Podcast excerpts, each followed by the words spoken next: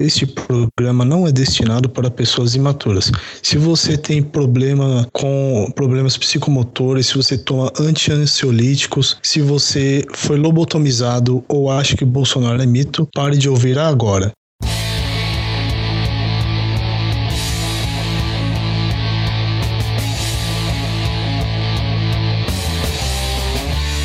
Agora você está ouvindo Groundcast.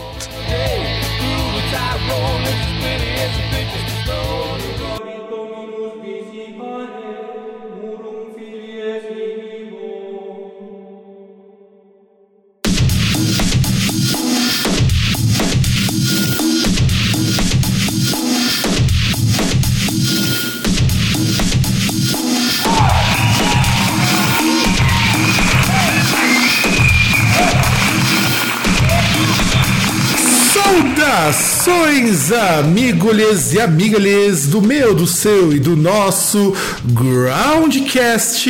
E não, nós não endoidamos.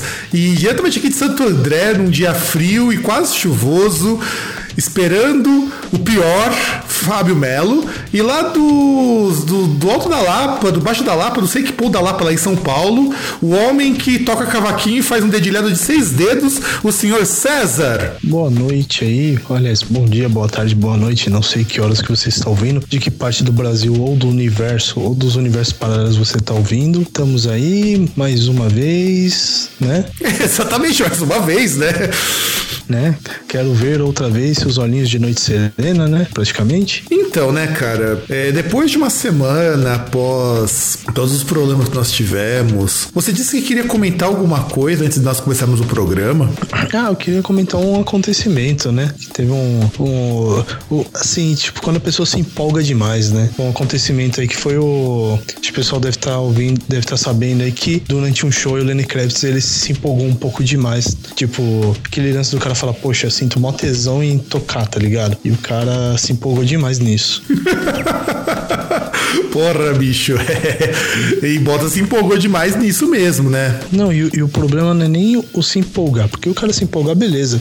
É que na verdade foi um comentário aí de outro cara, do Steven Tyler, né? Então, o, então comente, por favor. estava tocando, né? E aí o, a gaiola tava aberta, o passarinho saiu, né? E o Lenny Kravitz mandou, o, o, aliás, o Steven Tyler mandou uma mensagem via Twitter pro Lenny Kravitz, né? O Steven Tyler chegou assim e falou: Cara, sem cueca e com piercing? Pô, aí asteriscos lá, né? Você nunca me mostrou isso. Hum.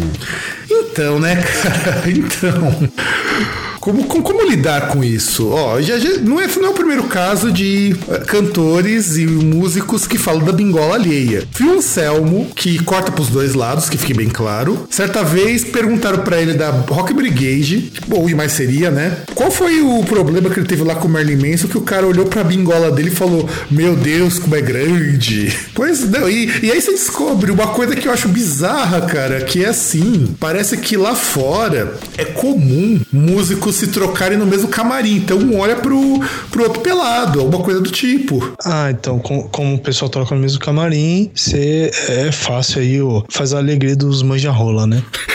Exatamente, faz a alegria dos manja-rola, cara. É bizarro, é, cara, é bizarro. Eu só queria dizer que, tipo, eu fico, assim, apesar de pesar essa notícia, eu tenho que explicar isso muito bem, eu fico feliz, tá ligado, com essa notícia. Porque, cara, não é sempre com um artista, assim, renomado, um artista como Lenny Kravitz internacional, tipo, pô, porque o cara que aconteceu? No mínimo ele tava fazendo um cover de Raimundos, né? Tava tocando Selim, aí tava lá, tipo, naquela parte, fica quieto, não me deixe envergonhado, pois se eu ficar excitado, a minha calça vai estourar. E estourou. pois é, pois é. Então, vamos virar a vinheta, César, para começar comentarmos a notícia mesmo? Let's go.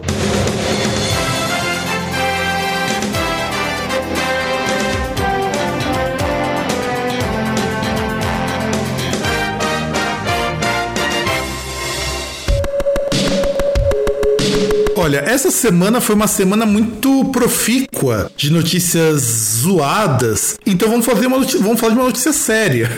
Olha que coisa. Aqui saiu na Folha de São Paulo, que o César separou pra gente. Eu falo do ódio que se espalhou de Flávio Renegado após as críticas. É, o que aconteceu? Aconteceu? Dia 15, ou seja, quando você estiver ouvindo esse programa, fazer mais ou menos uns uma semana e meia. É, o, Flávio, o rapper Flávio Renegado, ele é, foi criticado porque ele tinha cantado uma música com um trecho assim, que o segundo que tá aqui no lead da notícia. Insultos mil, tição, macaco crioulo, complete a lista enquanto a KKK bate panela na Paulista. E, e isso foi uma crítica muito forte ao panelaço que o pessoal anti-PT fez um tempo atrás. César, você que é um cara que já foi chamado de comunazi e petralha, além de outros adjetivos carinhosos, qual sua posição com relação a este problema? Então, cara, eu não lembro de ter sido chamado de comunazi e dificilmente alguém me chamaria de petralha na, cara, na, na minha cara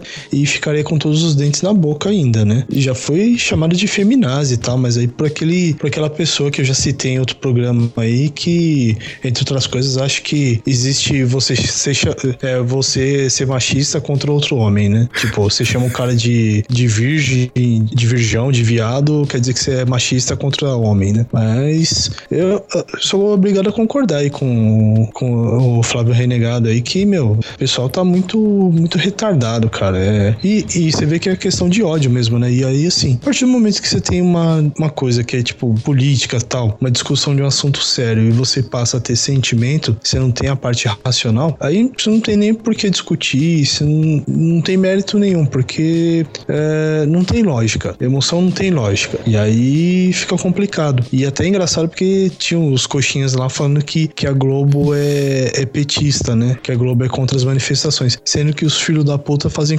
a, a porra da cobertura, tipo, desde as, desde as 5 da manhã até a meia-noite, se, se deixasse dessa merda, né? Dessa micareta. Ah, não, e sem contar o seguinte, né? O meu problema quando eu vi isso daí é que eu lembrei o seguinte: teve um vlogger, talvez você não conheça, e eu eventualmente vejo vídeos do cara porque eu particularmente não concordo com muita bobagem que ele diz, mas ele fez um cara chamado Easy Nobre, vou até colocar o vídeo dele aqui embaixo, que eu acho importante, porque assim, ele vai comentar justamente desse problema que a gente tem aqui no Brasil, desse ódio, que por a gente não sabe por que razão ele existe, e não é só, evidentemente, do lado é, reacionário da coisa, nós temos os dois lados. É que o lado reacionário é muito óbvio, a gente sabe que é óbvio demais. E assim. Ah, o tal do Easy Nobre eu conheço, pô. Mó fã lá do. Quando ele pegava a mulher dele lá, que é canadense, pra ler os textos lá. Pô, lá além do Gozei no meu Dreamcast, cara, é épico.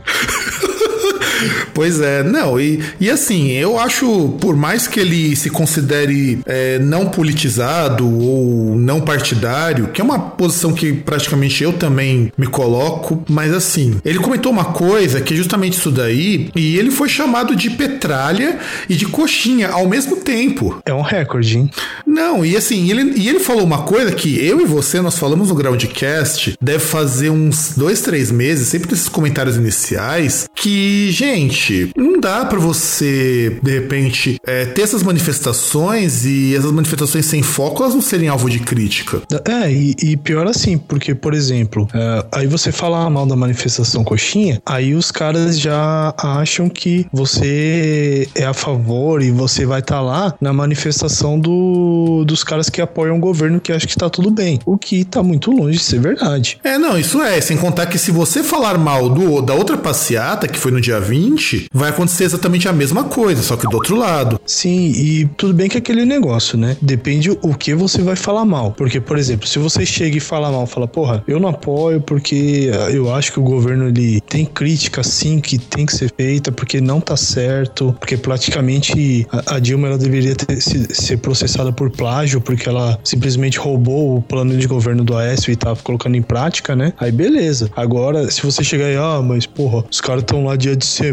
e tal, aí você merece ser chamado de coxinha mesmo. O de idiota, no mínimo. No mínimo de idiota. Sim, porque protesto que não incomoda não é protesto. Ah, não. E, e olha só, o cara ele coloca que ele recebeu o convite do Criança Esperança que eu já falo assim, é, como evento ele é muito bacana. Como evento beneficente eu tenho minhas críticas, é, até mais porque assim, existe há tanto tempo, eles dizem que ajuda tanta entidade e de repente a gente não vê um reflexo disso, mais uma coisa mais palpável com o dinheiro que já foi arrecadado, a gente, eu tenho uma, algumas dúvidas com relação ao como que eles é, encaminham esse dinheiro. Não dizendo que eles põem a mão, porque eu duvido muito que isso aconteça. Até porque. É, Cara, eu... é, é, que é muito confuso, né? Essa questão do, do Criança Esperança. Porque, por exemplo, é aquele negócio, né? Já começa com aquele papo de tipo, ó, Criança Esperança você não pode debitar do imposto de renda. Você. Aí já vem aquelas teorias que falam, não, mas você não pode debitar porque isso a Globo debita do imposto de renda dela, né? Aí de repente vem boatos falando que, ah, não, mas o, a Unesco não recebe tudo, tem um desconto aí que a Globo, a Globo ela desconta uma parte do dinheiro. E, enfim, vão aparecendo várias coisas que não tem como você saber, tá ligado?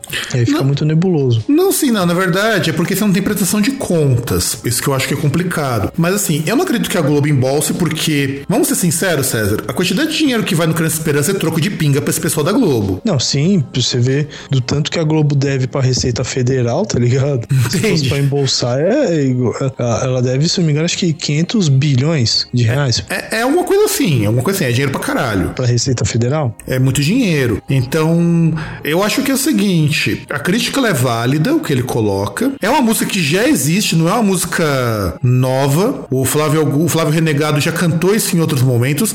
E eu não sei por que, os idiotas vão lá e reclamam. Seria a mesma coisa que o cara chegar é, e reclamar de uma música do Racionais, poxa. É, reclamar, tipo, se o Racionais aparecesse lá na, por exemplo, virada cultural e cantasse racistas otários, tá ligado? Ou cantasse o negro, da, negro drama, pô. É. Então eu, eu acho assim complicado, porque o Flávio Renegado fez algo que para mim foi muito corajoso, ele falar isso pra tanta gente que no, no, dia seguinte foi lá fazer parte do show de horror da manifestação na Paulista, que renderam fotos Mas maravilhosas.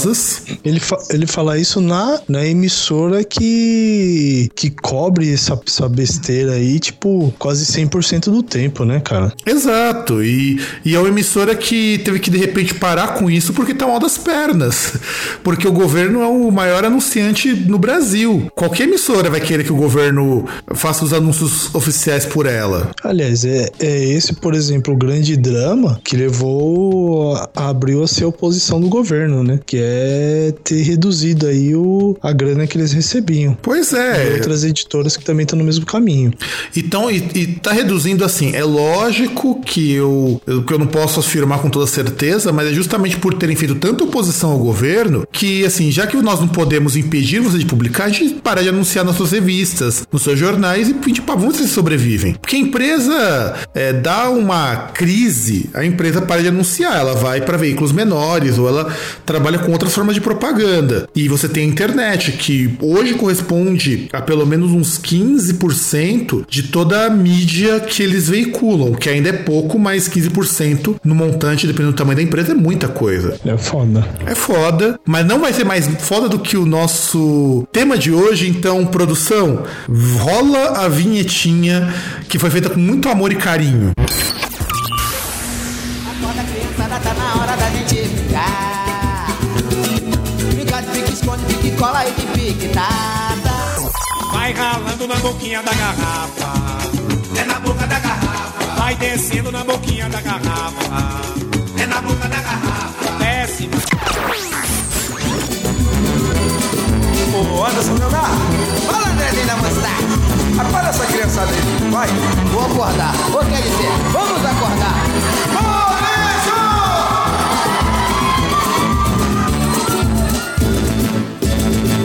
Olha, vamos começar em primeiro lugar. Nós fizemos já um disclaimer no começo do programa, mas não custa repetir. Esse é um programa sobre pagode, porque.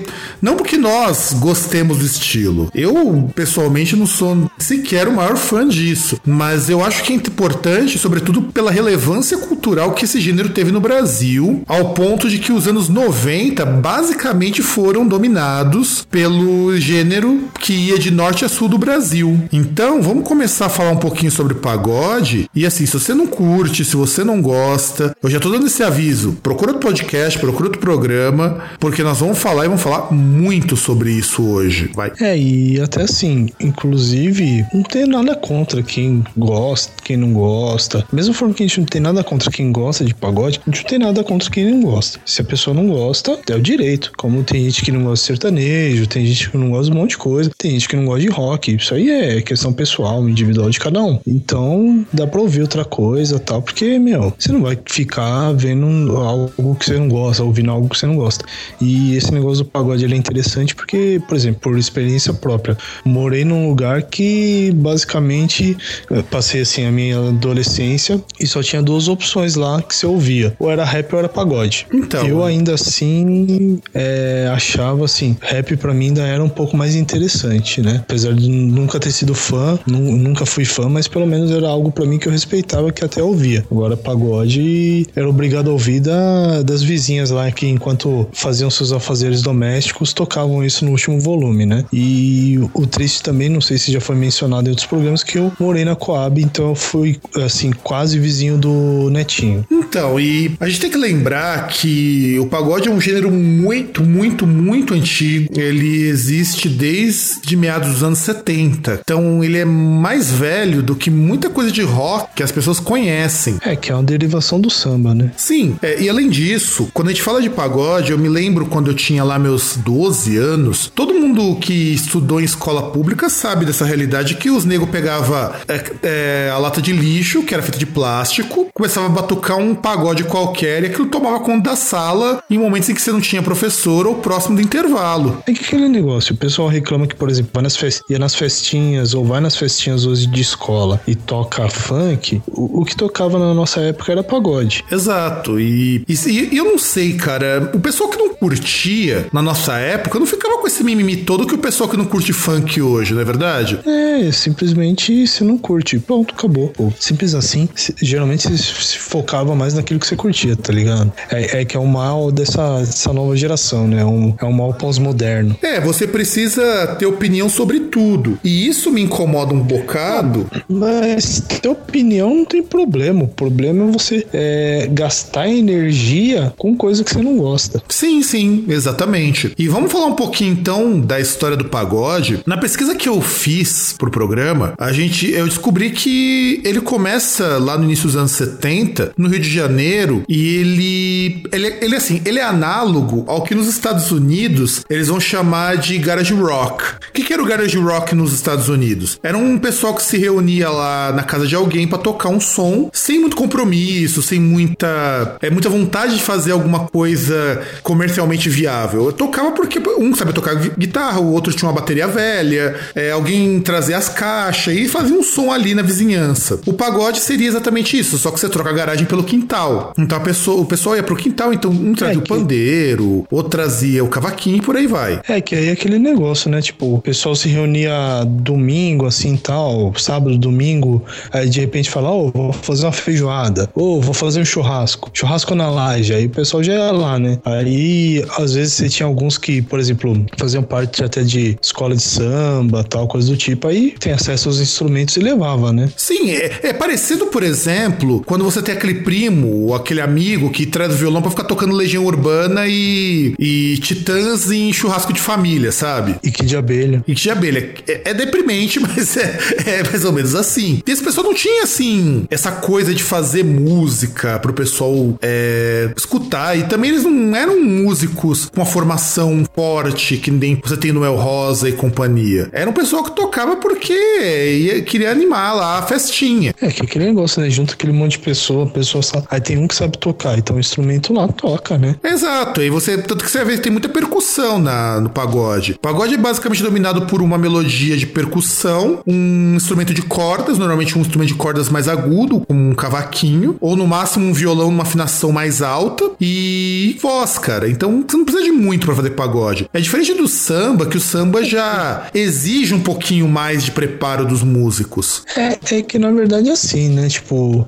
até questão da melodia mesmo, geralmente dá pra você fazer só com vocal, né? É só, até mesmo como você falou do negócio lá da escola, tipo, o cara vai começa a batucar na, na carteira, batucar no, na lata de lixo, aí o pessoal vem, faz a, a melodia no, no vocal tal, vai lá na letra e já era. Não precisa nem de, de instrumento de corda. Exato, exato. É para você ver o, como que o pagode ele trabalha muito com a questão de que eu consigo ter uma melodia com muito pouco. E o pagode, a palavra pagode para nós veio no Brasil porque lá na época da escravidão, que não faz tanto tempo assim, comparando com o resto do mundo, era a festa que os escravos faziam é, dentro dos quilombos e dentro das fazendas. Então elas eram festas animadas. É, o nome pagode ele tem outras outras acepções em outras linguagens, mas para nós era a ideia de algo festivo. E, e o pagode originalmente era isso, era o pessoal que se reunia em festa. Tanto que, como o César bem mencionou, é, digamos que era uma forma de baixo custo também. A gente tem que sempre pensar que música popular, essas músicas que surgem nessas comunidades mais pobres, elas surgem justamente, justamente por conta do, da falta de acesso a tanto a instrução, então a pessoa não vai estudar música, quanto a instrumentos, porque um pandeiro, um tambor, essas coisas são coisas relativamente baratas comparando com uma guitarra e outras coisas.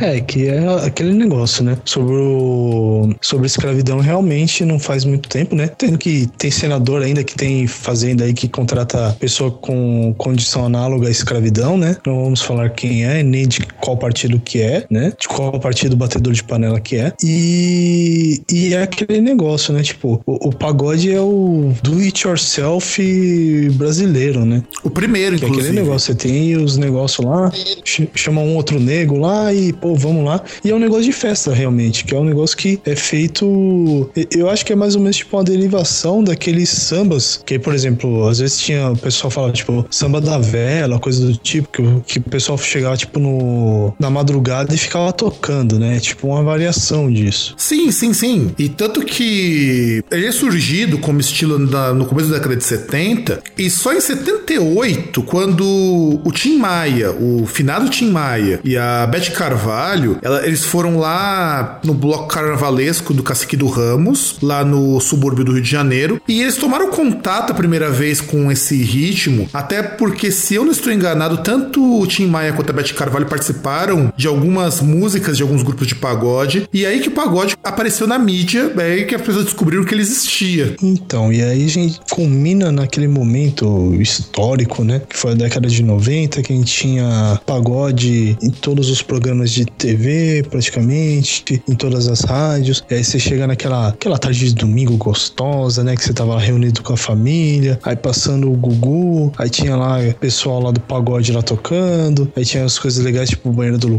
do Gugu. Inclusive, Luiz Ambiel, se estiver ouvindo o programa, ó, Luiz Ambiel, acompanhou bastante aí as minhas, as minhas tardes de domingo. Foi uma grande inspiração da minha adolescência, bastante, bastante homenageada. Um beijo no seu coração. Então, é, aproveitando então que o César já falou sobre os anos 90, produção, gira a vinheta que nós vamos falar agora sobre o pagode nos anos 90. Acorda criançada, tá na hora da gente brincar. Esconde, pique, cola e de pique, tá, tá. Vai ralando na boquinha da garrafa. É na boca da garrafa. Vai descendo na boquinha da garrafa. É na boca da garrafa. Desce. Bom, o pagode ele surge nos anos 70, mas a explosão dele no resto do Brasil se dá justamente nos anos 90. E a gente precisa contextualizar um pouco o nosso ouvinte que, que tenha menos de 25 anos, que provavelmente não passou pelo que nós passamos nos anos 90. Você quer começar falando um pouquinho do que, que rolava nos anos 90? Eu começo? Como você prefere, César? Você começa, pô. Ah, muito bem. Vamos falar então um pouquinho do seguinte. É, o pagode se popularizou lá no final dos anos 80, começo dos anos 90, quando você começou a ter alguns grupos como o Arte Popular, o Exalta Samba, entre outros, que tinham inaugurado a vertente chamada de pagode romântico, que é assim. A gente falou no começo que o pagode era um estilo mais festivo, mais alegre. Você pegar a música do Fundo de Quintal, que foi um dos primeiros grupos de pagode a surgir, você vai perceber que é sempre tudo muito alegre. De repente, nos anos. Acho que aproveitando um pouco do que tinha no mercado internacional, com pop, o pop mais romântico também estava muito em alta nos anos 90, surgiu no Brasil uma vertente que começou a falar sobre os problemas de relacionamento. Então era um estilo que para muito jovem era interessante. Assim como você tem muita música de rock na mesma época que fala de problemas de adolescente, problema de jovem, o pagode romântico também começou a versar sobre isso. E também, como a gente não pode esquecer, os programas de domingo ajudaram muito a popularizar esse gênero aqui em São Paulo, pelo menos. É, os programas de domingo, as trilhas sonoras de novela, a- as rádios, tipo, rádio, principalmente muitas rádios FM aí, rádios AM que tocavam música. Ah, não, e sem contar o seguinte: é nessa mesma época, enquanto o pagode nos anos 70, anos 80 era uma coisa muito mais, vamos dizer assim, muito mais simples, o pagode romântico começou a incorporar outras coisas. Então você começa a ter alguns metais em algumas músicas, você começa a ter melodias um pouco mais trabalhadas, mas ainda assim muito fáceis de serem ouvidas, e letras bem chiclete, bastante clichês, inclusive. É, e até a questão do. que é algo que, por exemplo, agora tá acontecendo com. tem acontecido com o sertanejo, né? Que é aquele negócio dos caras. Sim, você falava de pagode, de samba, geralmente você lembrava os caras, tipo, os tiozinhos lá, às vezes, de. de sapato, né? Às vezes um, um paletó, uma calça social tal. Tudo bem que às vezes branca, né? Mas, mas lembrava um negócio assim, né? Tipo, o cara meio pai de santo, meio bicheiro. Aí não, começou a mudar assim, os caras de calça jeans tal. Os caras pegaram um estilo um pouco mais, sei lá, urbano, tá ligado? Ah, é verdade, é isso que é bem lembrado. Nas raízes do pagode, eles tinham uma representatividade que era muito a cara daqueles negros mais pobres, mas que eram bem vestidos, sabe? Aquela coisa de uma certa elegância, porque a pessoa vinha vestida de terno, gravata, aquela coisa meio Chapéu. meio chapéu. Que assim, no samba, esse era o estereótipo do malandro. No pagode, era talvez o, o pai de família, o cara de família que de, abria a casa para as pessoas irem comemorar alguma coisa e tudo mais. Até por conta do, do próprio nascimento do pagode. É, que aí pai de família eu não sei, né? Pelo menos muitos foram, só que depois, né? Claro. Depois que ficaram famosos. Não, sim, mas, é, mas é- era marca. E de repente, a gente pega nos anos 90, era uma coisa muito mais urbana, muito mais jovem. Tanto que criou-se até um figurino que o pessoal hoje fala com desdém, que é o, moda de pagodeiro. O cara veste aquela é, camiseta. Camiseta não, camisa mais florida, aquela calça mais largadona. Tem um cabelo com aqueles cortes estranhíssimos, diga-se de passagem, mas você pode reclamar, mas com certeza se você visse nos anos 90, você faria a mesma coisa, só pra, só pra constar. Então, assim, criou-se um gênero que não tinha nada a ver com o samba mais, nem com o começo dos anos 70, quando ele surgiu lá nos fundos de quintal. Né? E, e legal essa parte do figurino, né? Que aí a calça, assim, tal, camisa já era diferente. Os caras começaram a usar Audi A3 também, né? Tipo, pra poder pegar as, as loiras, né? Que eu acho até que até engraçado que, pelo menos assim, pra mim, foi o primeiro momento que eu vi né, aquele esquema, assim, que é, que é algo que é, que é meio trivial, assim, agora. Não quero soar racista, que é aquele negócio de imã que tem entre negão pagodeiro e loira, tá ligado? Exato. É um negócio absurdo. Exato, esse estereótipo surgiu nos anos 90, ele não existia. É, e é bastante preconceituoso no fim das contas. Sim, que até. Que até é aquele negócio, né? Tipo, tudo bem que tem uma época assim, um pouquinho antes, assim, no- na década de 90, o que você via do estereótipo, pelo menos até, até a reabertura, assim, do, da economia brasileira e tal, pra produto importado, essas coisas, era o, o negão pagodeiro com a loira gostosa no seu Escort XR3 conversível, né? Aí depois, como teve a reabertura, aí era no Audi A3. Que, aliás, vale a gente ressaltar, teve, segundo um professor que eu tive na pós, e eu achei até muito coerente, o pagode foi o estilo dos anos 90, justamente porque marcava essa mudança econômica. Porque, inclusive, foi numa aula sobre, sobre literatura e mito, ele tinha comentado com a gente o seguinte: se você pegar cada década, o que predomina mostra muito como é a situação política do país. Então, por exemplo, quando você pega o pagode dos anos 90, o que, que você teve? Você teve a reabertura econômica. Então, de repente, você podia comprar o mundo, porque seu dinheiro valia muito. Você não ganhava, assim, tá, a pessoa fala, o cara ganhava 80 reais por mês salário mínimo. Mas, gente, com um real, você comprava muita coisa. Meu, você tem que lembrar que naquela época real pra dólar era um pra um, né? Exatamente. Tudo bem que, é, do ponto de vista, vamos dizer assim, é, comparativo, hoje com o salário mínimo compra-se muito mais, mas o valor de compra de um real era muito alto. Então, por exemplo, comprar um carro não era difícil. E você tinha, teve muito incentivo para comprar carro, para comprar isso, para comprar aquilo. É, naquela época você, você não tinha, teve essa abertura e tal, mas foi só abertura. Exato, Tipo, exato. E aí, muitas pessoas que eram mais pobres, de repente começaram a ascender socialmente. É, não é o mesmo tipo de ascensão que teve depois que o Fernando Henrique saiu. Mas era o tipo de ascensão assim, de repente, com o que eu ganho, eu consigo ter acesso ao mundo, coisa que eu não tinha acesso antes. Assim, isso porque é, você não ficava limitado à produção nacional, né? Então, por conta disso, ganhou-se mais concorrência, né? E as empresas nacionais puderam se atualizar, né? É, na verdade, atualizar é um termo meio forte, porque elas não se atualizaram. A gente teve depois da de 1994 uma série de problemas para importar coisas justamente por conta disso. Uma coisa era você pagar 60% de imposto quando era um para um. Hoje pagar 60% de imposto a 3,40 é fica difícil. Ah, não, mas naquela época eles podiam. Se eles não se atualizaram, aí já. É, era uma chance que a gente tinha de talvez dar uma guinada que não aconteceu. Mas do ponto de vista social, foi a oportunidade para muita gente aparecer. Tanto que o pagode reflete isso, essa, essa ideia de que as pessoas vinham da classe mais baixa e através da sua arte, através do seu talento, elas podiam ascender. Tanto que se você parar pra pensar, também foi uma época de muito grande, muito jogador de futebol grande que apareceu. E, e até, fut- e até na época que, por exemplo, você tinha os jogadores de futebol de nome assim no Brasil e jogavam no Brasil, né? Tipo, mesmo indo pra Europa, às vezes os caras iam pra Europa, mas voltavam, né? E é aquele negócio também que o, o cara pobre não era só ter esperança de ser bom no futebol pra ser alguma coisa na vida. Ele podia ser pagodeiro também. Ou dançarina de pagode, se fosse mulher.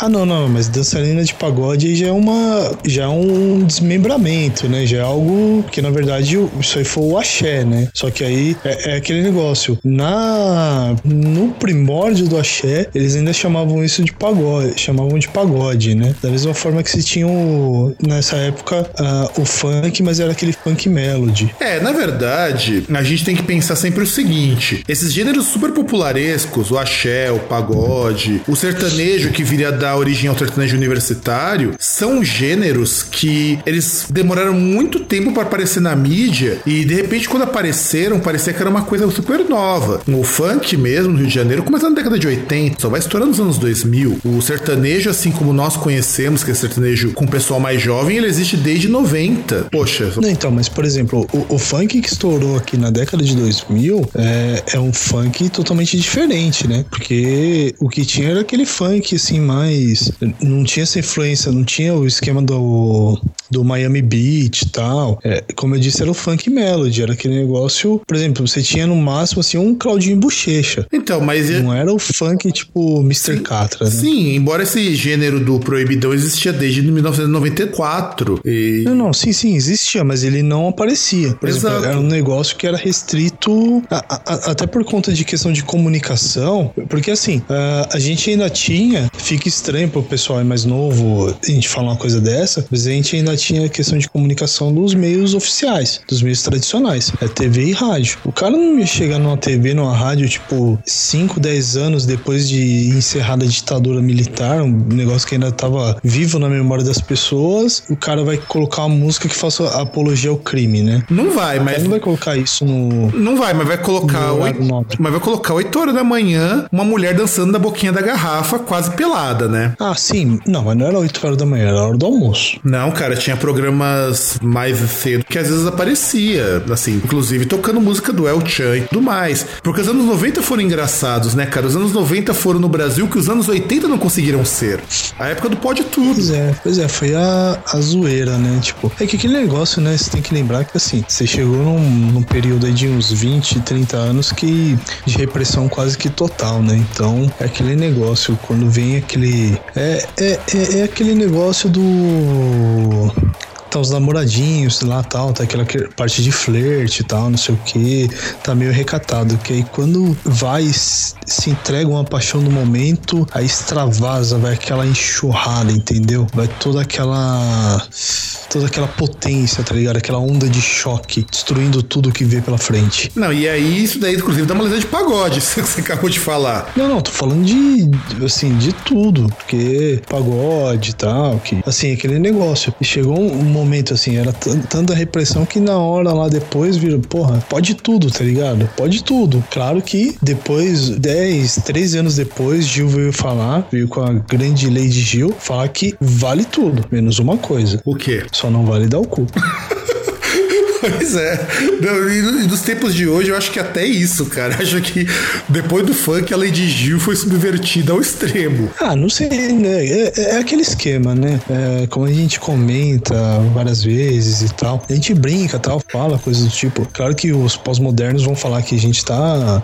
que a gente tá errado e tal, blá blá blá. Mas eles são os bosta, né? Então ninguém liga porque eles falam. Mas assim, o que a pessoa tem vontade de fazer, a partir do momento que ela faz e não influencia um terceiro de forma involuntária, isso é problema dela. Com certeza. E aí vamos voltar aqui. Nos anos 90, eu me lembro, isso é muito vivo na minha memória, que o Domingão do Faustão, todo domingo tinha um grupo de pagode se apresentando. Cara, Domingão do Faustão. O, o- o pior, o programa do Google, cara, os caras faziam coreografia. Tipo, não era nem tipo fazia coreografia, um negócio ensaiado. Por exemplo, tá lá na câmera e o cara ficava, tipo, como se estivesse conversando com a câmera, tá ligado? Tipo, a letra tá falando, por exemplo, eu e você. Aí o cara ele apontava assim, tipo, ó, eu e você. Aí chegava lá, mandava beijinho pra câmera, tipo, meio que dançava. Meu, era ridículo. Não, Isso é verdade. Isso eu concordo. Sem contar o seguinte, né? A gente tem que lembrar, já que foi já que nós falamos dos anos 90 podia tudo. Então, produção, só pra, só pra dar um, um gancho nisso daí, vamos cortar esse bloco aqui pra não ficar muito extenso. Vamos falar do- dos absurdos de pagode que tinha nos anos 90, porque eu acho que dá, dá um bloco, dá uma parte interessante pra você, garoto juvenil, criado a leite com pera e ovo, leite ovo maltino, qualquer coisa do tipo, que não vivenciou na pele o que eu e César vivenciamos. Então, produção, gira a vinheta. Acorda criançada, tá na hora da gente brincar. Brincar de pique, esconde, pique, cola e de pique, tá, tá. Vai ralando na boquinha da garrafa. É na boca da garrafa, Vai descendo na boquinha da garrafa. é na boca da garrafa. Desce. Ok, César, vamos falar do que tinha de absurdo nos anos 90 que faz o pessoal achar que funk é pornográfico, é, é isso, é aquilo, mas você que fala isso, meu caro mancebo, minha cara manceba, meu amigo que tiver a minha idade ou a idade do César, vai falar bobagem porque anos 90 é onde realmente tudo era permitido. Nós falamos num programa, num programa muito tempo atrás, lá no One Hit Wonders, que você tinha a música do Shore Dickman, da Gillette, que já falava disso em horário infantil. Então, César, inaugure o que- Programa da Xuxa. Exatamente. Inaugure e fale sobre o que tinha de interessante, de abusivo nos anos 90, em termos de pagode e tudo mais, que hoje não seria nem sequer cogitado aparecer no horário da manhã ou da tarde. Ah, cara, eu não sei, né? Porque, por exemplo, a gente citou aí no caso, juntando aí na parte do pagode, o. Aí a parte do El Chan, o pessoal lá da. é, dançando a boquinha da garrafa. Mas na verdade, funk, você vê assim, pessoal, é, é que não. Não tem assim nas coreografias interação com objetos. Mas eu não vejo muita diferença. Verdade, não, cara, é verdade. É, eu acho que uma das categorias do pagode é geração com objetos, porque nós temos a dança da garrafa, a dança da vassoura. que mais que nós temos? Objetos. Ah, não, não, mas a dança da vassoura era lúdica. Ah, não, é, com certeza, com certeza. Ainda mais quando falava daquela parte que era pior do que cenoura, cara. Com certeza era muito lúdico. Nossa, essa parte eu não lembro. Pô, César, como não? Como não? Como você não lembra dessa parte? Vai, vai confere lá na, na dança da vassoura, que fala que é pior do que cenoura e você pode se dar mal. Nossa, isso eu não lembro. E trocadilhos assim tosco, só lembro aqueles trocadilhos da de uma vinheta de abertura do Domingão do Faustão, que aí falava lá, entre outras coisas, falava, é, que eu sou do tempo de que sentar numa boneca era só quebrar um brinquedo. Ó, quer ver? Ó, tá aqui, ó. Acabei de abrir a letra do molejão. Ó, tá escrito assim, ó. Mas tome cuidado com o cabo da vassoura, é pior do que cenoura, você pode se dar mal. Você tem que falar isso aqui duas vezes. Nossa. César, você tá Não lembrava disso aí não, Você cara. tá, você tá ficando gaga já, cara. Ah, cara, você tem que lembrar que eu nunca fui fã de pagode.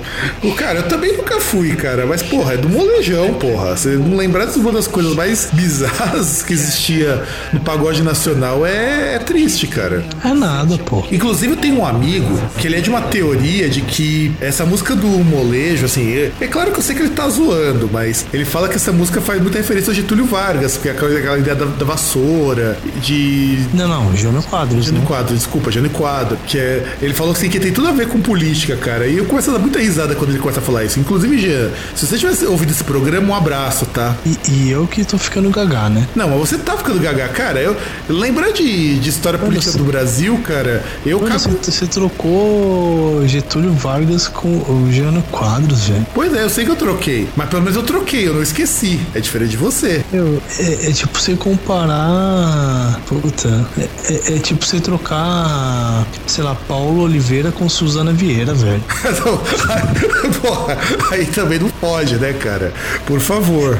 Começa suas Não, palavras, parça. verdade. Porra, meu. Porra, que, aí, aí- aí você tá tirando, meu. Não, verdade, ver- verdade. Peço desculpa pelo vacilo. Paulo Oliveira não merece ser citado com esses três personagens. Com certeza, com certeza. É, aliás, eu me lembrei também, na pesquisa que eu fiz, você lembra que, é, eu, pelo menos eu me lembro, acho que lá pros vídeos de 95, 96, que você ligava na, na extinta manchete, que passava domingo às 4 horas da tarde, o, um clipe da dança do striptease. Cara, não lembro. Porra, César, não, não dá uma dessa, cara. Não dá uma dessa, meu. Desculpa, não lembro, cara. Que mostrava até uma encenação de striptease que a mulher literalmente ficava pelada, só, só não mostrava tudo porque tinha uns negócios tampando. Não, eu lembro que tinha vários programas que rolava até striptease, mas desse, da, desse programa da manchete da dança do striptease eu não lembro. Não, rolava o clipe da dança do striptease, meu. Porque tem clipe Cara, essa eu não música. lembro. Cara, você tá, tá mal, hein? Tá mal. Você não, você não tomando seu memorial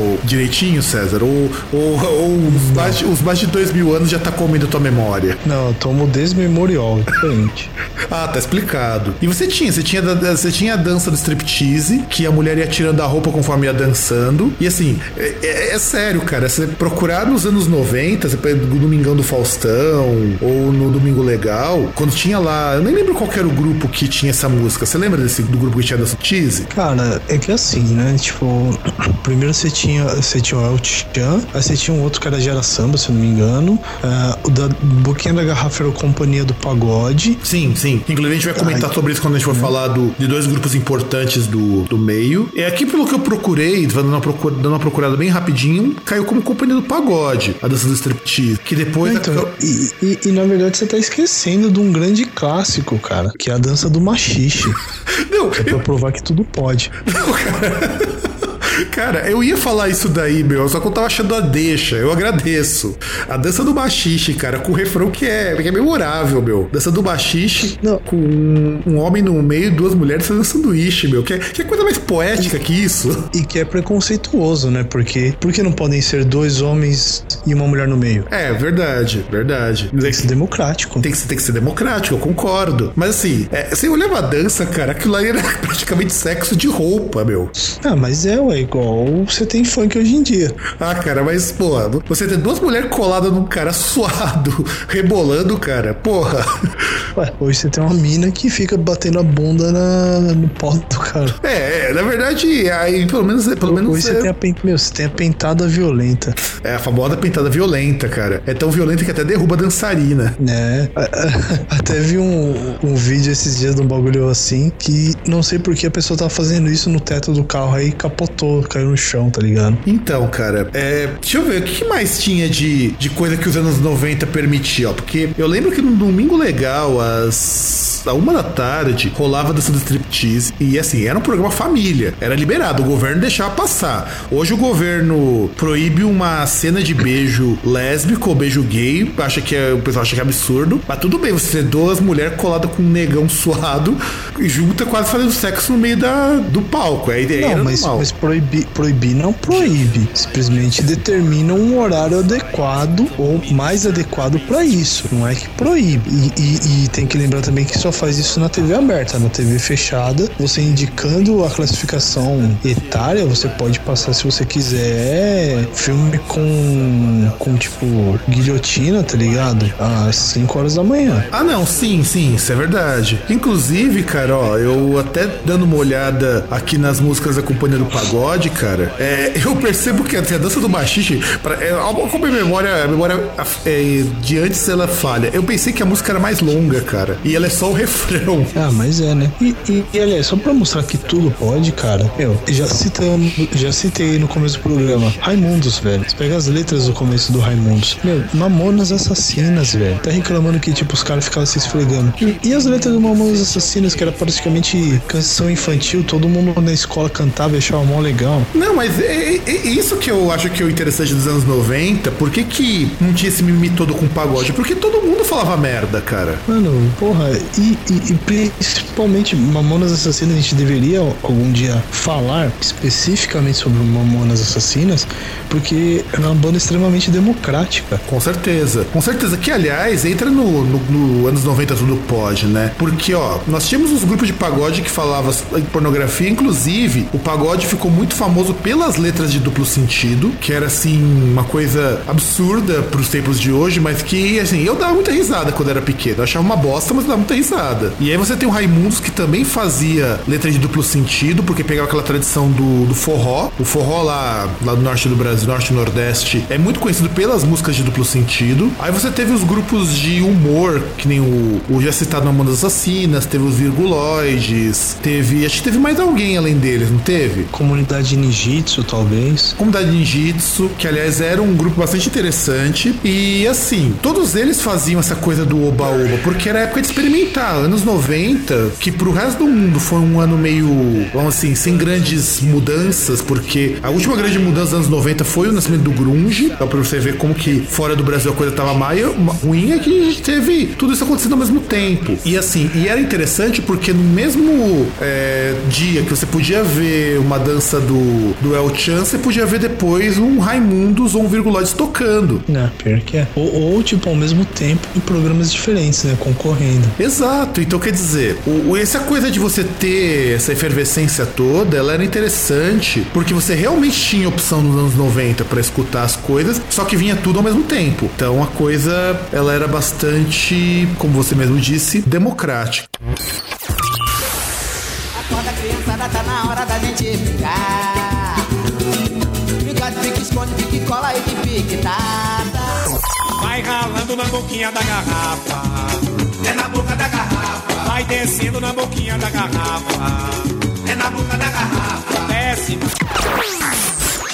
E não dá pra gente terminar um programa como esse sem a gente falar, talvez, do maior nome do pagode dos anos 90, que foi o grupo El Chan. César, comenta um pouquinho sobre o El Chan. Ah, cara, então, eu tinha é, o grupo lá, né, que fica nesse limbo aí, né, quando o, o Axé Music não era ainda conhecido como Axé Music, né, era, era tido como pagode, né, o, o- é tipo, é um, é um grupo mítico, né, porque não dá pra dizer menos um grupo que revelou ao mundo personagens como Compadre Washington, como Beto Jamaica e o Grande Jacaré e bota grande nisso, né? né? Então, e, e principalmente que revelou tantas. é, mostrou aí no caso que, que o Brasil não é só mulher pelada, é mulher de shortinho balançando a bunda também. É, não, isso é. É, O primeiro que o El Chan, ele surge da, da, vamos dizer assim, da treta que rolou com o pessoal do antigo Gera Samba. Aí quando você teve teve a briga, um lado virou o El Chan e o outro lado virou a Companhia do Pagode. Inclusive, eles tocam algumas músicas que eram do Gera Samba, como A Boquinha da Garrafa, como. Aliás, muitos dos hits do El Chan eram originalmente do Gera Samba.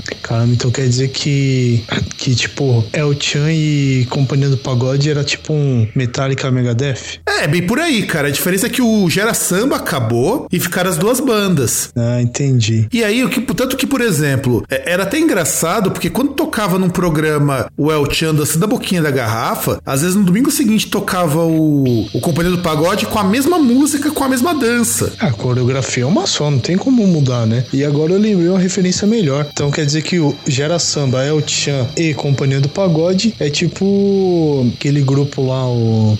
Caralho, agora eu esqueci. Aquele grupo que gerou o Capital Inicial e a Legião Urbana. O aborto elétrico. Isso. É, é mais ou menos por aí. A diferença é que, assim, o Capital Inicial e o a Legião Urbana na época eram coisas bem distintas. Aqui você teve dois grupos que faziam exatamente a mesma coisa e no começo tinham as mesmas músicas. Depois eles foram se diferenciando. Ah, lógico, né? Tipo, por exemplo, o, o El Chan, toda vez que saía um integrante, eles faziam um concurso no Faustão pra ter um integrante novo. Então, Eu não lembro dos concursos aí pra loira do Chan, pra nova morena do Chan. Então, na verdade, isso começou depois que saiu a primeira morena, porque quando saiu a outra loira pra entrar a Carla Pérez, não tinha rolado isso ainda. Então, se eu não me engano, acho que eram duas morenas aí saiu.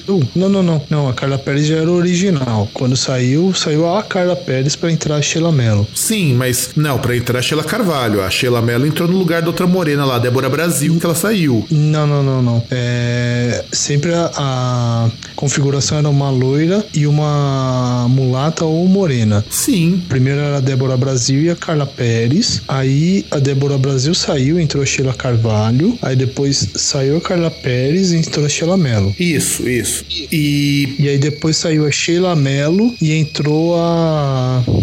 Tem uma outra mina que entrou também, agora não lembro. Então, e o que acontece? Quando entrou. a- Entraram essas, essas dançarinas, era um evento. É. Eu acho que o grupo, inclusive, ele era, pra mim, pelo menos, o, o grupo mais marqueteiro, mais midiático que existia desses grupos de pagode. Até porque antes o que eles praticavam era conhecido lá no Nordeste como swingueira, que eram músicas voltadas pra dança, mas com aquele apelo altamente sexualizado. Né? E agora eu lembrei de um negócio, como falou do El Chan e tal, das Sheilas, Carla Pérez. Eu lembrei mais uma coisa do, do Tudo Pode aí dos anos 90. Porque é aquele negócio, uma das coisas que sempre acontecia, que aí apareciam esses grupos no domingo, é quando lançavam a Playboy de alguma dessas minas. E o Google mostrava. Sim, sim. Tudo bem Isso- que ele cobria algumas fotos, mas ainda assim ele mostrava. Não, é verdade. Olha que coisa. Quando que você ia ver um apresentador num domingo mostrando uma Playboy como se fosse a coisa mais normal do mundo? Ah, mas se bem que Playboy agora também, tipo, tem mina que anda pra lá e pra cá com, com brinco, com anel, com, com pingente do coelhinho da Playboy, né? Então agora já é algo assim, bem totalmente diferente, né? Mas eu- acho que talvez no máximo, assim, pra ter mostrado, eu não cheguei a ver, que tem aquela MC Tatizaki que saiu recentemente, né? Não sei se alguém chegou a mostrar isso na TV. Eu acho que não. E César, você fez uma, falou uma bobagem sim. Eu acabei de, de olhar aqui na ordem do, do El Chan. É, a Débora Brasil, ela saiu pra entrar a Sheila Carvalho. O que eu falei. Não, você falou que foi pra entrar a Carla Pérez. Não, não, você falou que foi a Carla Pérez. A, a Débora Brasil tava junto com a Carla Pérez no começo. Bom, que seja. Se bem que ela, se bem que pelo surgimento do grupo, ela também não foi original, a Carla Pérez. Não, não, sim, sim, sim, mas quando estourou, Assim. era essa Débora Brasil e a Carla Pérez. Assim. Até porque, na verdade, a Pra entrar, assim, que teve concurso, foi, foi Sheila Carvalho, a Sheila Mello e a outra lá que era a Daniela, não sei das quantas. É, na verdade, pelo que pelo que mostra aqui, dando uma procurada melhor, quem entrou depois por concurso foi, foi a Sheila Carvalho, que teve aquele concurso no Domingão do Faustão, e depois entrou a Aline Rosado e depois a Juliana Almeida. Aline Rosado. É, ela ficou no quando o grupo voltou, sabe? Porque, a gente teve, porque, teve, porque depois que a Sheila Carvalho saiu, teve um hiatozinho e a Aline Rosado ficou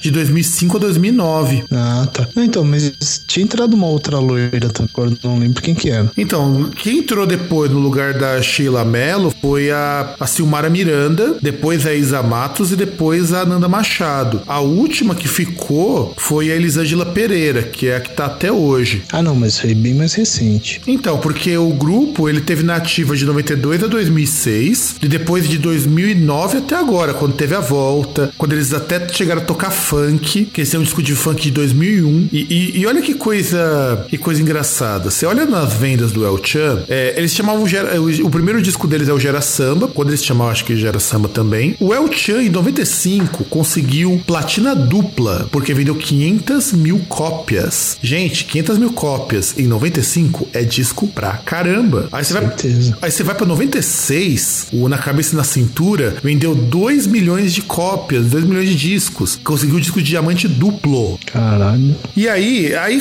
e aí ele man- mantiveram sucesso no El Chan no Brasil. Inclusive tem aquela dancinha ridícula deles no meio da Amazônia, que vendeu também 2 milhões de unidades. E aí começa a decadência. É, no El Chan no Havaí, que venderam 1 milhão de cópias, conseguiu só disco de diamante. Ou seja, é muito mais. Pra quem conseguiu 2 milhões, ou caiu praticamente 50% das vendas. Em 99, que tá na, no período em que o pagode começou a, a cair, quando começou a, a ter a decadência do, do pagode, eles venderam 750 mil cópias, conseguiram platina tripla. E o em 2000, quando praticamente o pagode já tinha sido jogado a pá de cal, eles venderam 125 mil cópias, conseguiram só disco de platina. E aí, uma coletânea, os 10 anos do El Chan, conseguiu 50 mil cópias. Caramba, hein? Decadência completa. Não, e não só isso, eu começo a perceber é, que o, aliás, o El Chan, ele simboliza bem o que foi o pagode nos anos 90. Ele chegou no ápice em 95, e em 99 ninguém mais queria saber. Até porque em 99 o Brasil começou a ter mais gente com acesso à internet. E a MTV também tinha dado uma mudada em 99 para 2000, dando mais apelo ao pop. Eu lembro quando eles abriram o canal para os grupos de pagode poderem expor o seu trabalho, acho que teve até um acústico que rolou nisso daí, o pessoal xingou muito. Então, de Pô, mas demorou pra caralho pra, pra eles abrirem isso aí. Demorou. E quando a MTV abriu de vez em 2000, você tinha outros estilos que já estavam fazendo mais sucesso no Brasil. Você teve uma retomada do rock quando o pessoal começou a escutar muito o new metal. Você teve o sertanejo que começou a aparecer com mais força, esse sertanejo que foi chamado depois de sertanejo universitário. Você teve os grupos de forró que estouraram em São Paulo e no resto do Brasil, acho que lá pros idos de 2004. Você teve o funk que em dois- nesse mesmo período também estourou fora do Rio de Janeiro. Ou seja,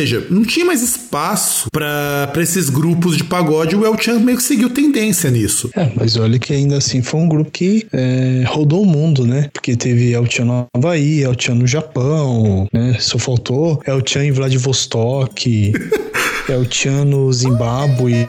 Olha, mas em 97 eles tocaram no Festival de Jazz de Montreux, na Suíça, cara. Um, do- um festival onde você, na maior parte das vezes, só tem músicos de música erudita, música clássica. Agora eu faço uma pergunta. A, acho que é a Bunda do Mar, não, quer dizer, a Banda do Mar lá, que é o a Marcelo Camelo lá com a Manu Magalhães e mais outro retardado. Já tocaram nesse festival? É, boa pergunta. Eu acho que não. Então, chupa. Porque, ó, o Festival de Montreux, lá da Suíça, ó, já teve gente como a Nina Simone, o Django Gabarek, ela Fitzgerald. Quer dizer, junto com esse pessoal, tocou El Chan. Cara, justo, porque, por exemplo, outra banda que a gente só citou assim nominalmente, mas não falou ainda, a gente não falou, não vai dar pra falar hoje, que é o Molejo. Molejo é maior que Beatles, então nada mais justo que o Chan tocar em Montreux. Aliás, o molejo era a banda de segunda linha nos anos 90, né, cara? O pessoal hoje só lembra que molejo existe porque o Cid resolveu zoar com os caras. É, que na verdade o-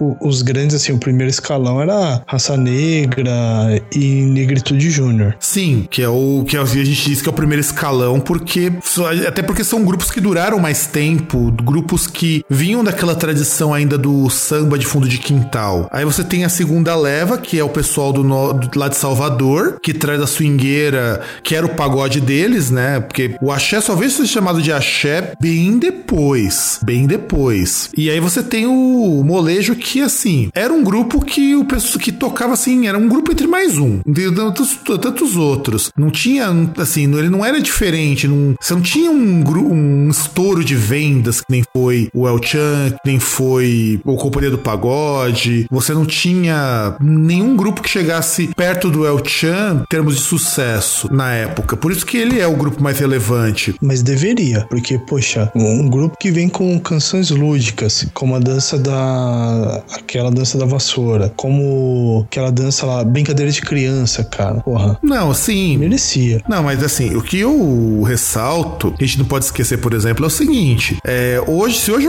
se hoje o gênero como pagode ele tá meio enterrado, é assim, eu digo meio porque vez por outra você tem uma volta, ainda mesmo que forçada desses grupos pro, pro meio mainstream. O El Chan, quando voltou em 2009, foi uma piada de muito mau gosto, porque de repente o, você não tinha mais o jacaré, porque o cara se descobriu ator. Olha, Se descobriu o trapalhão, né? Exato, tanto que ele até chorou quando acabou o programa do Didi. Porque assim, o que, que acontece? Quando acabou o El Chan lá em 2006, é, com exceção do, do Beto Jamaica e do, do outro cara lá, o compadre Washington, todo mundo foi fazer alguma coisa da vida. A Carla Pérez, ela virou apresentadora de programa depois que saiu, e depois, Casou. e depois casou e, ficou, e virou evangélico. A Sheila Carvalho, ela ainda trabalhou um tempo como modelo, e eu acho que casou também com um cara com dinheiro, não lembro agora quem é. Ah, não, ela casou com um outro cara, um outro.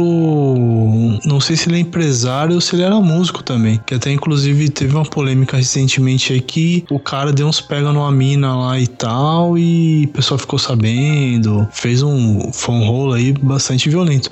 E a, a Sheila Carvalho ela virou apresentadora também, que ela apresentava programa uma emissora local lá de Salvador. Então, você tem a Sheila Mello, que casou lá com o Gustavo Scherer, o Xuxa. Casou com Xuxa. E ela, por um tempo, também foi apresentadora. Não lembro agora de qual programa, mas ela foi apresentadora por um tempo também. E os dois, eh, o Jacaré, os dois ali continuaram na música, fazendo uns bicos aqui e ali. E o Jacaré foi virar ator, porque o Renato Aragão tinha convidado ele pra participar de um episódio lá da turma do Didi. O pessoal gostou muito da atuação dele e ele ficou. É, se bem que, sei lá, né? Pra quem chama pra programa Kleber Bambam, tipo, Jacaré é quase um Clark Gable, né? Verdade, verdade. E assim, ele como ator, ele era bem ruinzinho, cara. Mas pro papel de trapalhão, ele tava ok. É, o programa do Didi era uma bosta. E olha, comparado com programa de humor. Nem como, nem como programa em si, só programa. Mas como programa de humor era uma bosta. Sim, sim, eu concordo. E, e, ó, e tanto que quando. Agora voltando pro El Chan, quando o El Chan voltou, a formação do El Chan é uma formação diferente, porque primeiro que são só quatro pessoas hoje. O El Chan, eles, hoje é o Beto Jamaica, com o Padre Washington, a Joyce Matos e a Elisângela Pereira. E tem um monte de ex-integrante. Um monte de ex-integrante. Hoje eles estão pela EMI, inclusive. Então quer dizer, eles estão em gravadora grande. Ah, mas é, é foda, né? Tipo, é um grande, grande marco aí da, da cultura brasileira. Ah, não, sim. É, é- é assim, o que, eu, o que é mais engraçado é o quanto eles conquistaram nesse tempo todo e o quanto que eles simbolizam exatamente o que foi o pagode nos anos 90. E eu acho que chega por hoje, né, César? É, é, eu acho que chega e só posso dizer que quem não sabe do que a gente tá falando, só posso dizer que sabe de nada, inocente.